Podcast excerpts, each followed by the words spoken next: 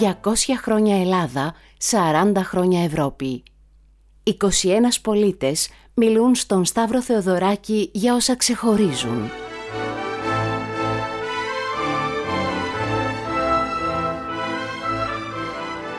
Ήταν μια θυσία στην οποία συμμετείχε μια ολόκληρη γενιά παιδιών.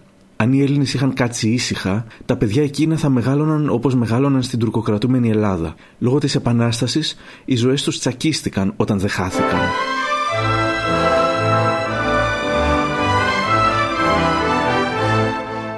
Ο Άρης Δημοκίδης είναι δημοσιογράφος και συγγραφέας. Γεννήθηκε στη Θεσσαλονίκη και είναι ο δημιουργός του site «Μικροπράγματα» που φιλοξενεί η LiFO.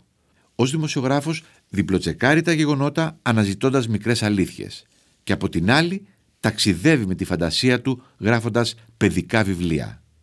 Το πρώτο του παιδικό μυθιστόρημα κυκλοφόρησε το 2007 ενώ το τελευταίο έχει τίτλο «Η κατάρα της χαμένης Ατλαντίδας».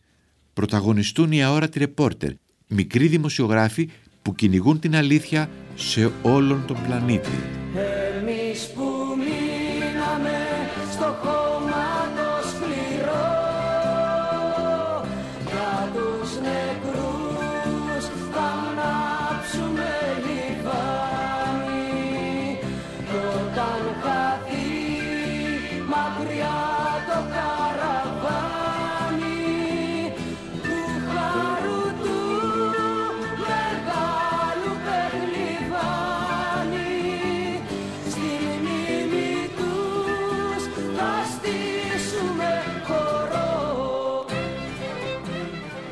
Η επέτειος για τα 200 χρόνια Ελλάδα επιδρά διαφορετικά στον καθένα. Άλλοι επανεξετάζουν τα σημαντικότερα γεγονότα των τελευταίων δύο αιώνων, άλλοι σκέφτονται το μέλλον, τα επόμενα 200 χρόνια μας.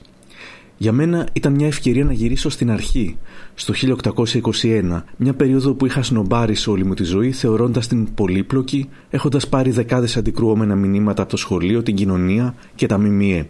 Από παιδί μπέρδευα όλους τους οπλαρχηγούς μεταξύ τους, πιο πολύ μπερδευόμουν και απογοητευόμουν με τις ασυνέχειες και τις αμφιλεγόμενες φάσεις, τα μπερδέματα στις ημερομηνίες, τους τσακωμούς των Ελλήνων μεταξύ τους, τα ψέματα για τον δίθεν θριαμβευτικό ηρωικό ρόλο της Εκκλησίας και τα εξωφρενικά ξεκαθαρίσματα λογαριασμών στους εμφύλους που ακολούθησαν, όπου οι ήρωες θεωρήθηκαν προδότες και αλληλοσκοτώθηκαν. Ενώ λοιπόν απέφευγα για χρόνια, ακόμα και να προσπαθήσω να διαβάσω το τι έγινε τότε, φέτος γιορτάζοντας αυτά τα 200 χρόνια, αποφάσισα να γράψω γι' αυτά. Σκέφτηκα, αν εγώ ως παιδί ένιωθα τόσο μπερδεμένος μαθαίνοντας για τα γεγονότα, φαντάσου να ήμουν παιδί και να τα ζούσα. Η συμβατική μου δουλειά είναι η δημοσιογραφία, το μεγάλο μου χόμπι όμως είναι η συγγραφή βιβλίων για παιδιά.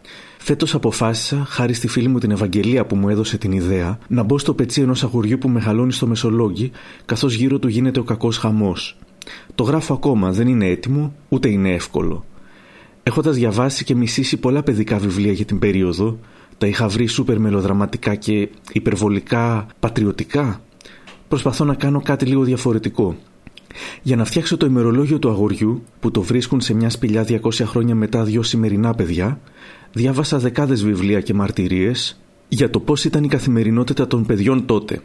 Και πόνεσε η ψυχή μου από το πώς με το που ξεκίνησε η Επανάσταση η τρυφερότητα και η παιδική ξεγνιασιά μετατράπηκε σε τρόμο και φόβο από το πώς η τακτοποιημένη έστω και τουρκοκρατούμενη ζωή έγινε μια ματωμένη περιπέτεια τρόμου από το πώς τα παιδιά του σχετικά πλούσιου Μεσολογγίου βρέθηκαν να κρύβονται, να τρώνε ποντίκια και γάτες και σκύλους. Ήταν μια θυσία στην οποία συμμετείχε μια ολόκληρη γενιά παιδιών. Αν οι Έλληνες είχαν κάτσει ήσυχα, τα παιδιά εκείνα θα μεγάλωναν όπως μεγάλωναν στην τουρκοκρατούμενη Ελλάδα, με τις όποιες δυσκολίες. Λόγω της Επανάστασης, οι ζωές τους τσακίστηκαν όταν δεν χάθηκαν. Δεν το ήξεραν και ελπίζω πως με τα παιδικά τους μυαλά έφτιαχναν σενάρια παραμυθιών για να υπομείνουν την τρελή πραγματικότητα γύρω τους αλλά η θυσία τους θα οδηγούσε σε μια νέα χώρα, με παιδιά που μεγαλώνουν ελεύθερα. Και σήμερα, 200 χρόνια μετά, αυτά τα παιδιά που δεν καταλάβαιναν τι και γιατί συνέβαινε γύρω τους, θέλω να τα τιμήσω. Και με τα λόγια μου αυτά, αλλά και με το βιβλίο. Έχασαν την παιδική τους ηλικία χωρίς να είναι σίγουρα γιατί. Μακάρι να υπήρχε τρόπος να τους εξηγήσω, να τους καθησυχάσω, να τους σώσω. Αυτά τα παιδιά ξεχωρίζω από τα 200 χρόνια Ελλάδα. Αυτοί είναι οι δικοί μου ήρωες.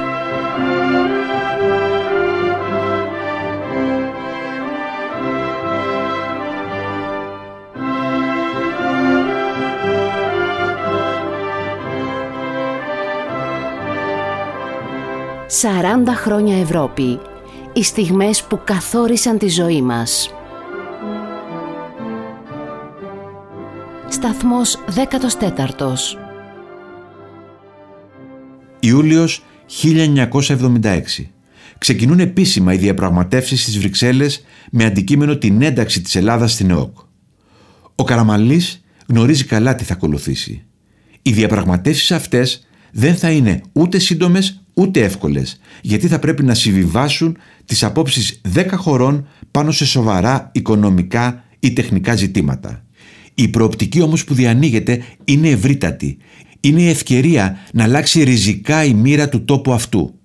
Και για να αξιοποιήσουμε την ευκαιρία αυτή οφείλουμε να αναπτύξουμε όλες τις αρετές του έθνους και να περιορίσουμε τα ελαττώματά του. 200 χρόνια ελεύθερη. Ελεύθερη να δημιουργούμε ένα καλύτερο αύριο. Γνωρίστε τις επαιτειακές δράσεις της Τράπεζας Πυραιός στο ελεύθερη.gr